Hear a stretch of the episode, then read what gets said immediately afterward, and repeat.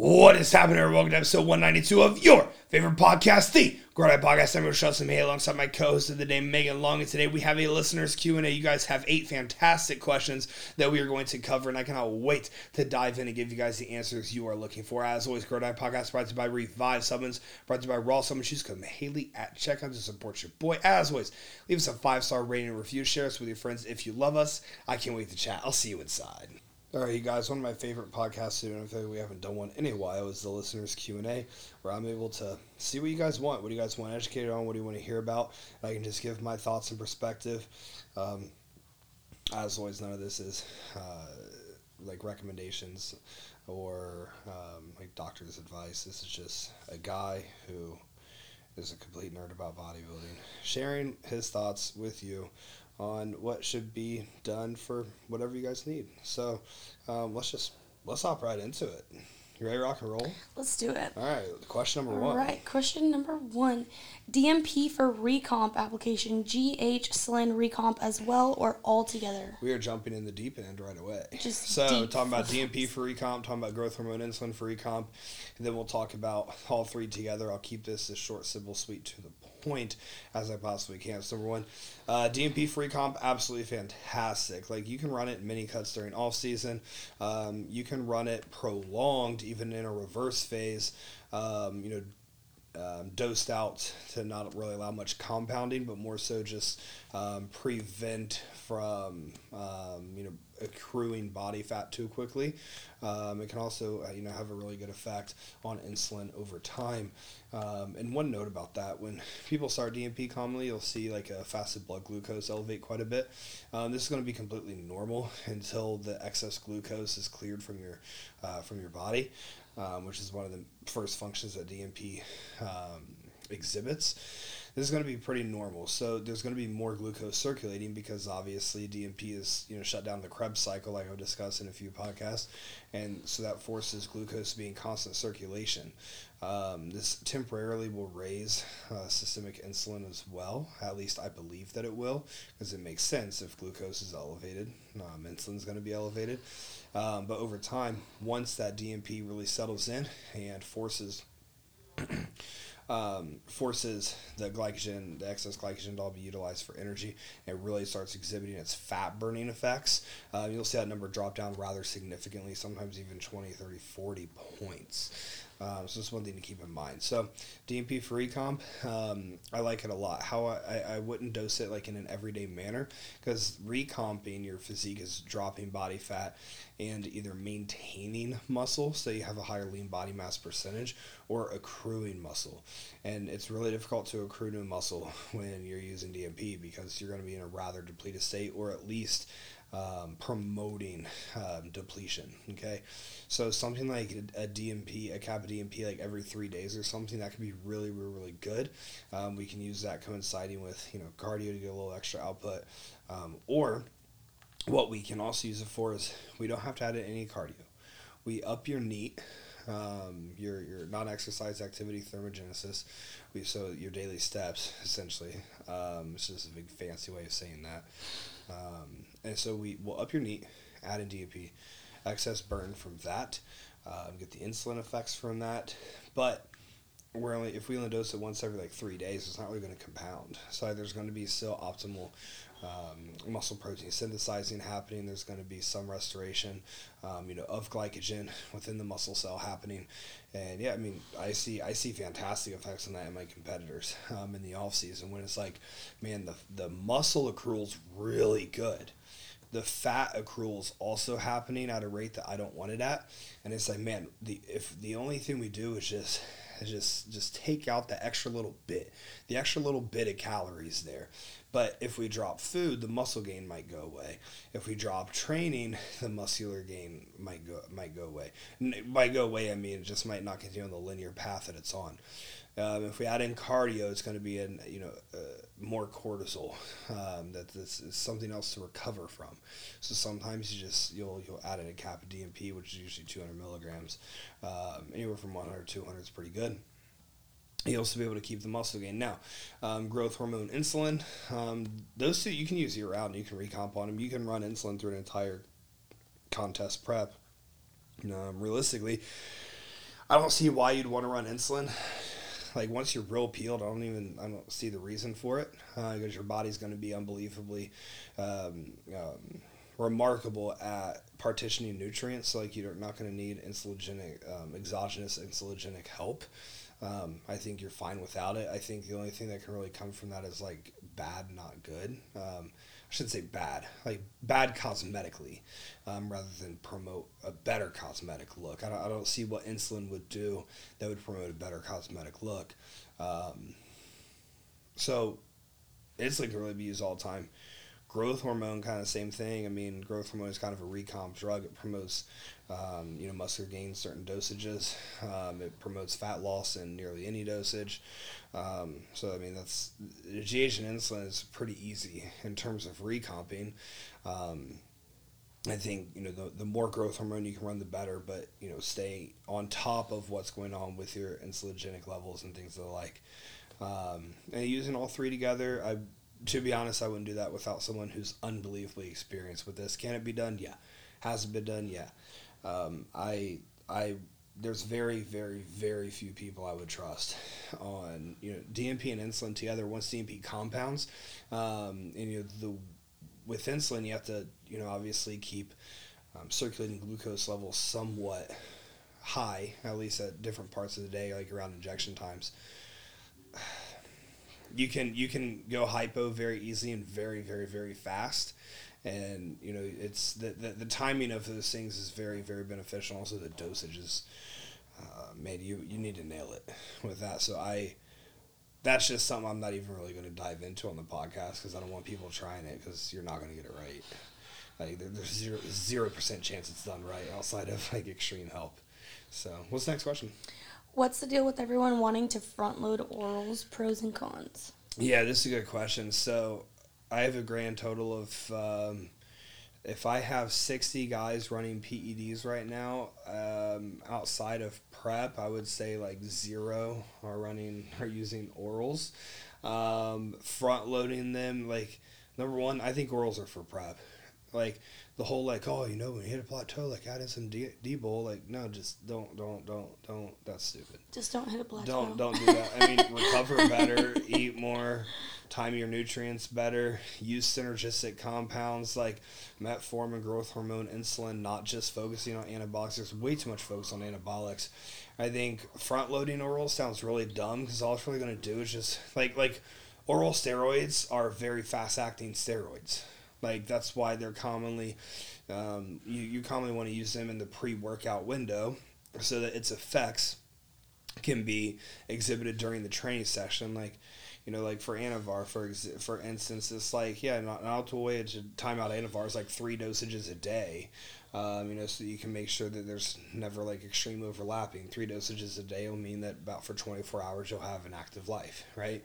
Um, and you know, so so with orals is like front loading them just going to add like this cascade of hormonal events that happen in this short window of time um, but then after that, there's going to be a huge drop off. So I, I, I, I, I don't think it's smart. I just orals are really overused.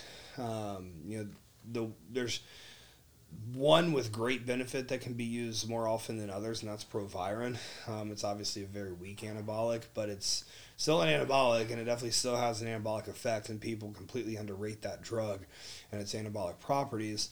Uh, no, you're not going to become a mass monster on it, but it's definitely going to enhance other things that you're doing if it's utilized properly. Um, I don't think we need to. I don't think we need to have like Anavar in all the time or Dianabol in all the time or Anadrol in all the time. Like I, I don't think those. I think those things are um, very overrated. They're very overused, and all it really does is just take off your long term um, organ health, in my opinion, because not many people are really running them the right way either. So I oh, orals is not. You do not need. No one ever won a fucking Olympia because they took a lot of orals, and the orals just had this immaculate effect on them. Like no one won or lost this show because of them. Um, and actually, I'm getting to a point where deep in contest preps, I'm pulling orals. Um, you know, I'll run them up until one two weeks out, but then. Um, you know, once I get the the desired result, I'll just pull them out because it's it's too um, hepatotoxic, uh, t- hepatotoxic on you know on the body. I don't want to have any of that. Like drive down toxicity as much as possible there in the end. All right, next question. How do you know when you've outgrown a coach? Yeah, this is a really good question. Um, like you need to always like you need to constantly assess. Um, like it's a coach's job to make sure that they're never being put in a position to be outgrown. To be honest, and like Megan does a really good job of this. It's like constant learning is continual education. Like when I was coming up, I remember I would talk to people about like, you know, I want to enhance my knowledge, I want to push my knowledge, I want to X Y Z, all of this stuff, um, because I don't want anyone to ever outgrow me. Like I want to be able to serve everyone, you know, who comes to me, and I don't I don't want to just like not have any even hypothesis on some questions that come my way and things that I like. So assess where you're at right now. Assess where you want to go. Um, has your coach done that with anybody before?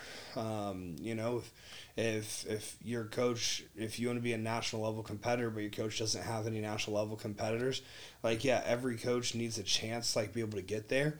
Um, but you know, at the same time, you've got to do the best. You know, as an athlete, um, you know, for yourself. And the reality is someone who's consistent on the national level or someone who's coaching at the pro level, they're going to be able to get you there. Coaching at a high level at the pro level, they're going to be able to get you there much more optimally, um, you know, than someone who's not. That's just kind of the nature of the beast. The reality of coaching is you need to have an eye for it, and like above everything else, methods, protocols, everything, you need to have an eye for what fits where, who fits not just in the division, who fits in what show, who fits in front of what judges. Um, what poses fit these people better? What little tiny manipulations fit these people better? So it's not just about building a good physique or having cool transformations. It's about having an eye for what fits on like the national levels and what fits on the regional levels, what fits on the pro levels. Um, you know, and then beyond that, kind of having the audacity to always be 100 and transparent, um, you know, with your athletes. Um, I, I think there's a little hack in there too, like yeah. knowing what the what judge is looking for what. Absolutely. Like we know when we go to a show and like it's Sandy, we know what Sandy likes. Yeah, absolutely. We go to a show, we know if it's Tyler, we know what Tyler likes. Tyler likes, yeah. We know what's gonna get rewarded, what yeah. versus not. What Becky likes, what Tamir likes. I yep. feel like we know, yep. yep. Know, all those pretty well now. Um, so yeah, I mean, I, I think that's really really important. Um, I feel like well. Becky and Sandy are like the same. They're pretty similar. They're yeah. pretty much well. Yeah. Becky's been under Sandy's like exactly guidance, under her will. wing. Yeah. yeah. So she's kind of come up, you know, watching that you know, Becky Becky doesn't like girls extremely fucking hard and over conditioned. Like she She's doesn't like that big at all. fan of like just the healthy look. Yeah, like, she yeah. wants you to look she like you, walk healthy. around like that. Yeah, yeah. At least in the bikini division. Yeah. Um, and and someone in the wellness division as well. Um, yeah, so I, I think that's a good question. Yeah. Next question is a two part. Opi- your opinion, wellness, highly genetic. Do you think Brazil will keep sweeping the U.S. or could PEDs time PEDs and time level it out? So, or was it a one-time occurrence in your opinion? So this is a good question. You have to understand Brazil's been doing wellness for 15, 20 years. You know, America's had it for two years. And they take bodybuilding far more seriously yeah, than they America take it far does. more seriously. They have a lot more opportunity within their country to, you know, um, obtain guidance and obtain things that'll help them kind of get to the next level. Um, it's also it's like a cultural thing, you know.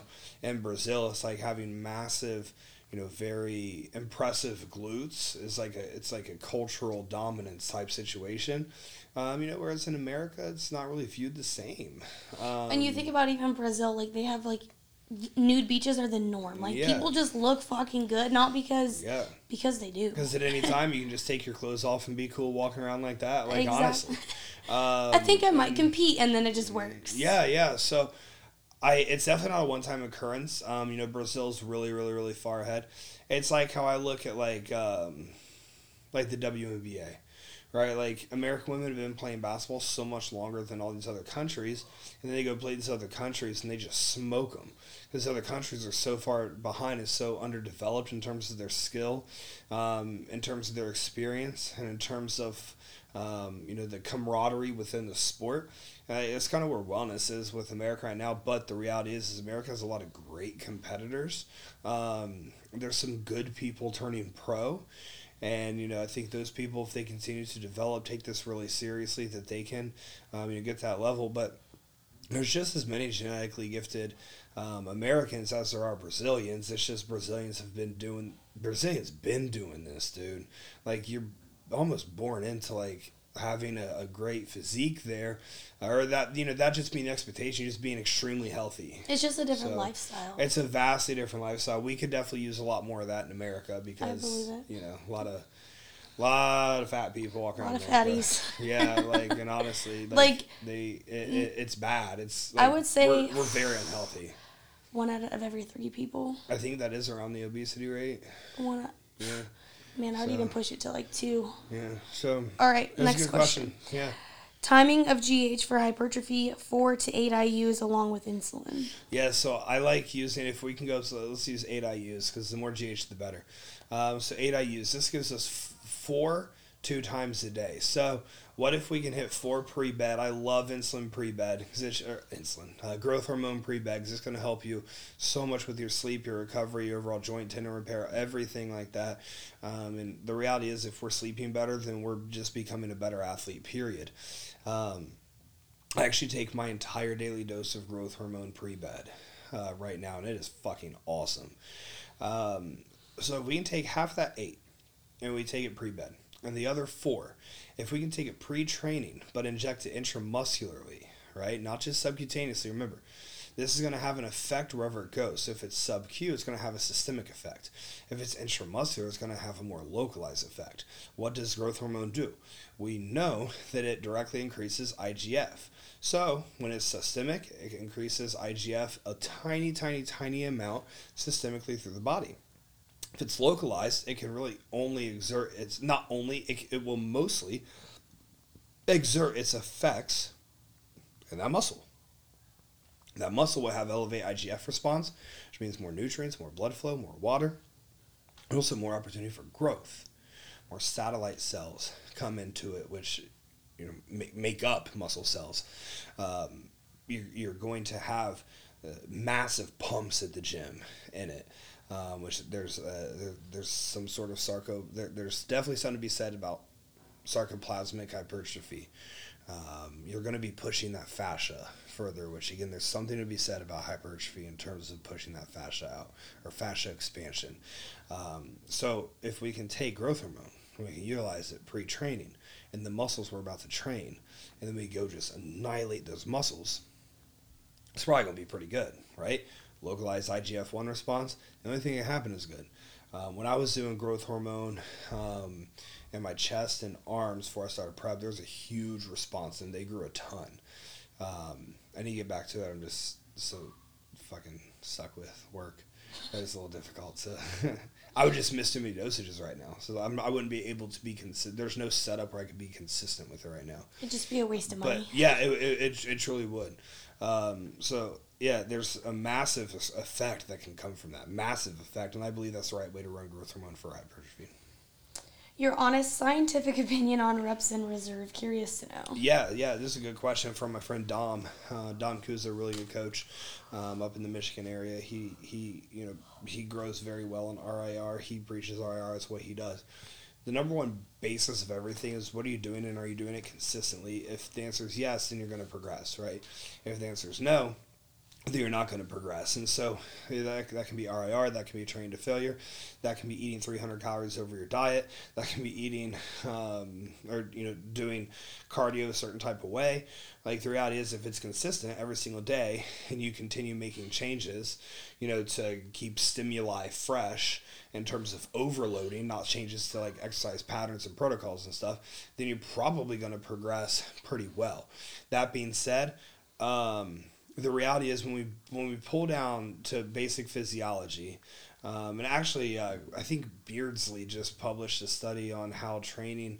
Uh, the heavier you can train and the closer proximity to failure you can train, uh, the greater um, chance for hypertrophy to occur is. And it's amazing to me when we see things like that because bodybuilders know this. Every bodybuilder knows this. There's not a single bodybuilder that disagrees with this, right? And like scientists have argued bodybuilders for years and years and years and years and then the reality is like things come out that prove that this happens all the time things come out that prove bodybuilders were right and science scientists just act like well, you know, we can change our opinion any fucking time, X, Y, Z. No, you were dying on that hill. You were dying on a hill and battling everyone saying that we were fucking idiots. when the reality is we were just way far ahead of science, and bodybuilders will always be ahead of science. Bodybuilders are science experiments. Every single one of us is a science experiment. Not just a chemistry experiment, not just a physiology experiment. It's an anatomy, it's a biology. We know that we're changing our genetics that we're going to pass on to future generations, and we'll see what that looks like. But it's probably going to mean more muscular better performing individuals like that come from our offspring as well. So, that being said, my true opinion on RIR the closer you push the muscle to failure, the more stimulus there's going to be. The more stimulus you generate over time, the more recovery you have to take in order to recovery time you have to take in order to bounce back and regenerate from that stimulus that you achieved during your training session or during whatever the stimulus is from, whether it be dieting, anything like, right? Your body responds to what it adapts to. The muscle, and we all know this, Muscle doesn't know how much load it's lifting. The muscle knows, am I able to do this or am I not able to do this? When I'm not able to do this, I'm going to change because you are asking me to do something I cannot do. And my goal is homeostasis. If my goal is homeostasis and you continue asking me things that I cannot perform, I have to change in order for me to stay as comfortable as possible. Me, this me being your body, you know, you being your mind, you're forcing it to go to that point, right? So if we continue pushing things to failure, failure, failure, failure, your body is constantly in an overloaded state of, oh shit, like I responded to where the stimulus was, but now the stimulus is even greater, and so I need to respond to that. The reality of this, you can emulate the same response with RIR training, but there's always going to be a gap. There's always going to be a gap between RIR, we left them in the tank. Failure, we emptied the tank. And the reality is, most people's position of perceived failure is about three or four reps shy of RIR. Like, I'll have new athletes start with me and they send me a video and they said it was to failure. They thought it was to failure and it was not close. It was, you know, four or five RIR, three RIR, whatever it was in there. We can continue overloading with RIR training. We can likely get more volume with RIR training, but the reality is, volume doesn't matter volume does not matter at all in hypertrophy or stimuli. The at the end of the day, the only thing that matters what stimulus did you place on me directly. Volume is a tool to achieve it. Volume is not an end indicator of it. Does that make sense? So, if we're training to failure every single set, we're just pushing it, pushing it, pushing it, pushing it. And realize what I say every single set, like, dude, we did like me and AJ just did six sets total take for pole me, you, and AJ did like six sets total yesterday for legs. Like we're just we're just doing six all out, everything you got sets, right? Empty the fucking clip on every single one, then you go home recover. So I understand this isn't like fucking 10, 15, 20 sets of exercises. If we don't allow that gap between RIR and failure, that stimuli gap to exist, I believe you're going to get way better results. The other reality is the biggest physiques in the world are all taking their training to a very close proximity to failure, like extremely close. That data is pretty insurmountable to me. Besides cycling off, any way to increase SHBG, diet, intervention, drugs, etc. So, sex hormone binding globulin, that's SHBG. It's a protein that's produced by the liver. It transports um, hormones like testosterone, um, DHT, uh, estradiol in the blood, and when it, it they're biologically inactive when they're being like when they're being transported through the blood. Um, so SHBG essentially, when it's high, you're going to have lower levels available to actually become active. When it's low, you're going to have higher levels available to become, um, to when it's when it's high, less can become active. When it's low, more can become active. When it's low, it can it can lead to like um, like androgen related issues in men and women. Um, obviously, which women are much more prone to undergoing than men are.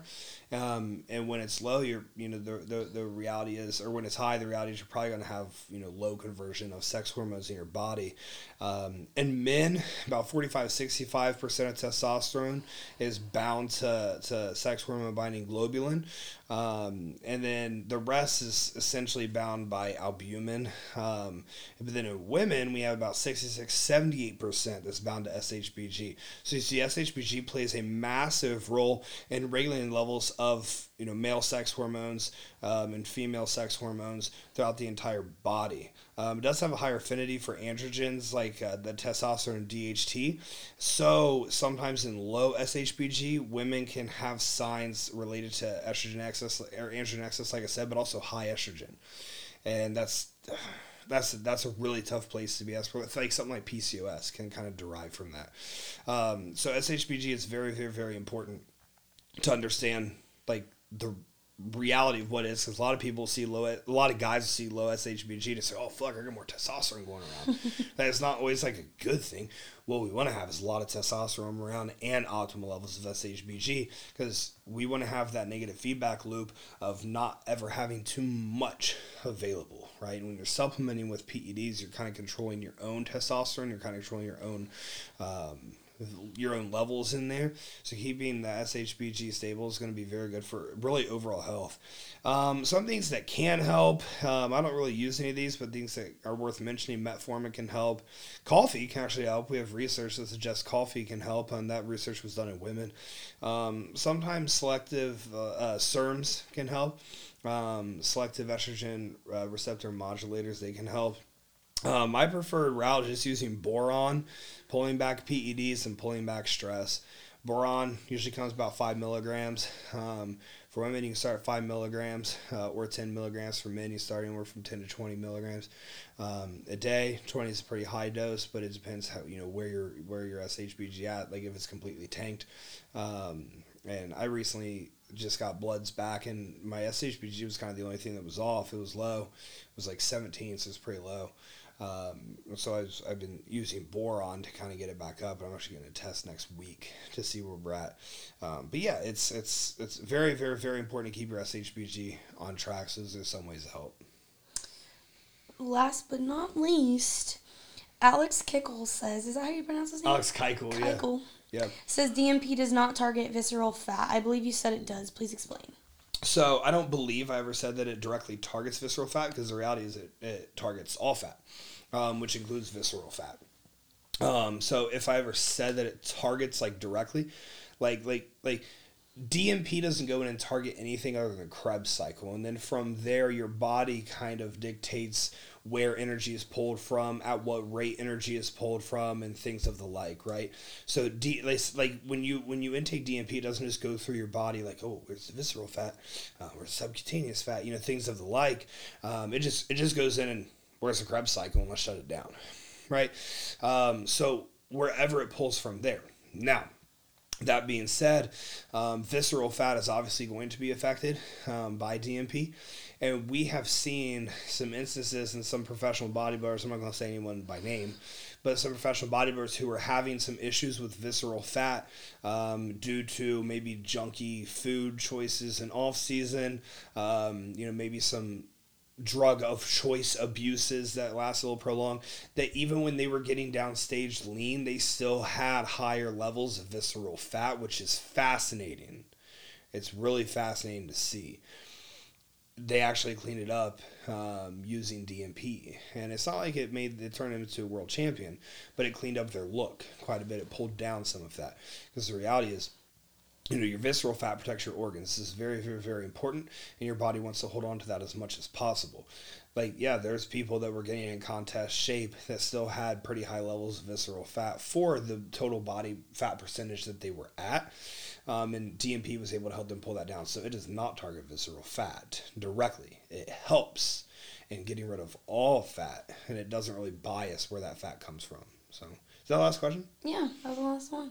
Hey, look, we got that done in under a half hour. Fuck yeah, I appreciate you guys' uh, questions. I hope the answers were suitable. As always, I will see you next time.